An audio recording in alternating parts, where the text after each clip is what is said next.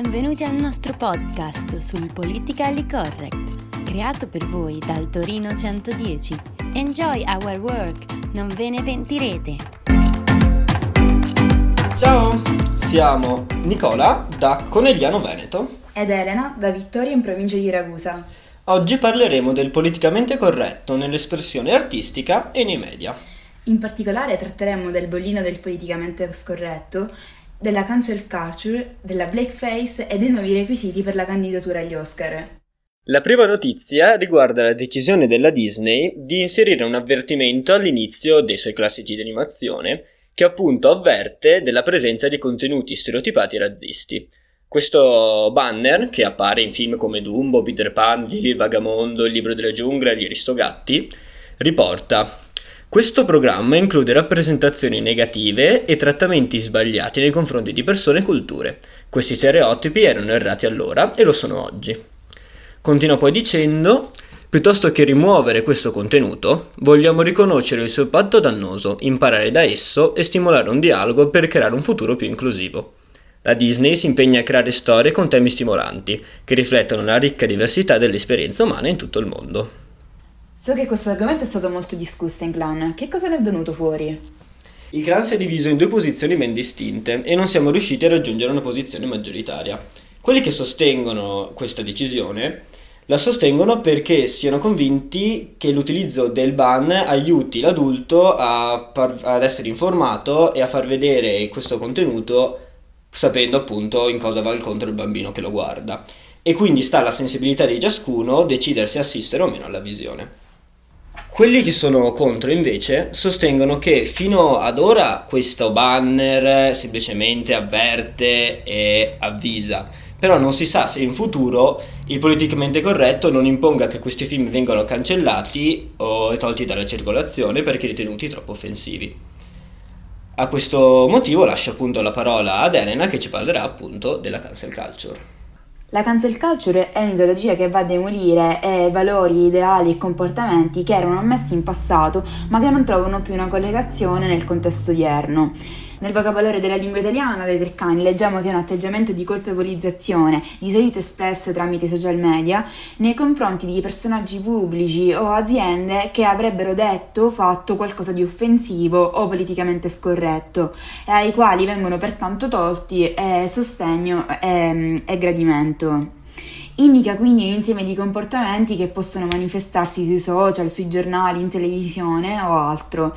E, ehm, che nei casi più estremi può portare gesti a, a gesti limiti della, della, legalità, come ad esempio imbrattare o andare a abbattere monumenti di rilevanza storica. A proposito di questo, l'anno scorso a Milano è stata imbrattata la statua del giornalista Indro Montanelli con scritte tipo razzista, supratore. O ancora, in America sono state abbattute le statue di Cristoforo Colombo, Americo Vespucci e anche padri fondatori come Jefferson, George Washington e Roosevelt, colpevoli di appartenere a una cultura patriarcale e razzista. Questo atteggiamento infatti mira ad eliminare e quindi a cancellare tutte le tracce di un passato caratterizzato da valori e ideali anacronistici per i nostri tempi e in particolare la cultura patriarcale e l'odio razziale. Secondo noi del Torino 110 eh, la cancel culture, oltre a peccare di una mancanza di prospettiva storica, non tiene per nulla conto che l'arte è innanzitutto un gioco di fantasia e di evasione. E se questa tendenza venisse portata all'estremo? Se dal semplice banner prima di un cartone animato per bambini si passasse a rimuovere completamente il film da tutte le piattaforme, poco resterebbe della cultura popolare del Novecento. Tutti ci troviamo contrari all'idea di rimuovere alcune scene o addirittura eliminare interi film soltanto perché accusati di essere potenzialmente diseducativi. Pensiamo piuttosto che, che essi facciano parte della nostra cultura e simboleggiano fasi della nostra storia. In certi casi, infatti, può essere utile usare delle scene non politicamente corrette, magari per evitare di ricadere in errori già commessi. Voglio introdurre il concetto di blackface riportando una notizia di cronaca. Il 20 novembre 2020, durante la puntata del Tale Quale Show, Sergio Muniz ha interpretato la canzone Good Times di Gali. Il format del programma prevede che oltre alla semplice interpretazione canora, il concorrente debba anche travestirsi come il cantante originale. Muniz quindi si è presentato in palco con un pesante tronco in faccia per renderlo più simile a Gali di origini tunisine.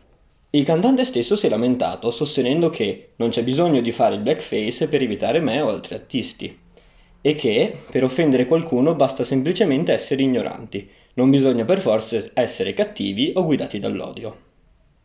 La stessa Rai ha successivamente rilasciato il comunicato. Assumiamo l'impegno, per quanto è in nostro potere, a evitare che ciò possa ripetersi sugli schermi Rai. Ci faremo anzi portavoce delle vostre istanze presso il vertice aziendale e presso la direzione che svolgono un ruolo nodale di coordinamento, perché le vostre osservazioni sulla pratica del blackface diventano consapevolezza diffusa. È chiaro che da italiani è difficile capire l'importanza di questi gesti. Non abbiamo avuto una storia di segregazione così lunga e sentita come quella negli Stati Uniti. La pratica della blackface nasce infatti dopo la guerra civile americana con i minstrel show, spettacoli in cui gli attori statunitensi bianchi si mascheravano da neri per fare sketch profondamente razzisti. Questi spettacoli erano così diffusi che alcune leggi segregazionisti, emanate tra il 1830 e il 1865, presero addirittura il nome di Jim Crow's Law. Jim Crow era appunto il personaggio nero dell'attore Thomas Rice. L'attrazione verso il Minister Show terminò solamente con i movimenti per i diritti civili degli afroamericani, con la loro forte presa di coscienza nel voler porre fine a tutte le ingiustizie e discriminazioni subite. Bisogna dire che anche in Italia ci sono stati episodi simili. Pensiamo ad esempio alle vignette di epoca coloniale fascista di Enrico De Seta, che rappresentano il soldato italiano che vince contro il selvaggio e caricaturale uomo nero. Addirittura Totò, mascherato da ambasciatore del paese fittizio Cotonga, che si dipinge da nero, completo con un anello al naso e imita quella che si pensava fosse la dizione dei neri che parlano italiano, con molte B e D al posto delle P e T. La pratica della blackface va condannata anche nei casi in cui è fatta in modo parodico e antirazzista, perché non viene praticata dalle persone nere, che ancora oggi subiscono discriminazioni, ma da coloro che queste stesse discriminazioni non le hanno mai subite. Soprattutto dopo la morte di George Floyd del maggio scorso e le rivendicazioni del movimento Black Lives Matter, il mondo si sta rendendo più consapevole e accorto a certi temi di natura razziale e smettere di utilizzare la blackface è di certo un passo avanti. Restando in tema, un'altra grande realtà che ha dovuto confrontarsi con i problemi dell'integrazione è l'Academy, l'organizzazione che si occupa di assegnare i prestigiosissimi premi Oscar. Questa infatti si impegna a monitorare e migliorare le politiche di inclusione nel mondo dello spettacolo e le, convi- le condizioni lavorative del personale che è davanti e dietro lo schermo. Una sorta di commissione formata da esperti del settore per definire gli standard che vanno incontro alle minoranze spesso discriminate. In pratica, a partire dalla 96esima edizione degli Oscar nel 2024, i film che vorranno competere per vincere il premio come miglior film dovranno avere tra i personaggi primari e secondari almeno un, appartenen- un appartenente ad una minoranza etnica, che sia ispanica, asiatica, di colore, nativi americani, eccetera, una donna, una persona che si riconduce al movimento LGBTQ e una persona con disabilità. Ma non finisce qui, questo tipo di inclusione dovrà essere rispettata obbligatoriamente anche nella troupe, nel reparto comunicazione e marketing e nella scelta di apprendisti e saggisti. Ma è giusto che queste imposizioni vadano a modificare la scelta di registi, autori e produttori? È giusto scegliere non più in base al talento o alle capacità, ma in base a etnia, identità sessuale o stato fisico? Non potrebbe essere comunque una sorta di discriminazione? Secondo noi del Torino 110 ci sono oggettivamente delle categorie di persone che hanno più necessità di essere tutelate rispetto che ad altre, ma non perché queste sono di meno o non sono abbastanza capaci di far valere i propri diritti, ma semplicemente perché sono socialmente più fragili. Per fare un esempio sul cinema italiano, secondo i dati raccolti dall'Empowering Women Anti-Violence e contenuti nel rapporto GapChuck, il 79% dei film prodotti dalla RAI è stato diretto da uomini, solo il 21% è stato diretto da un regista. Meno del 10% dei film diretti da donne sono arrivati nelle sale cinematografiche.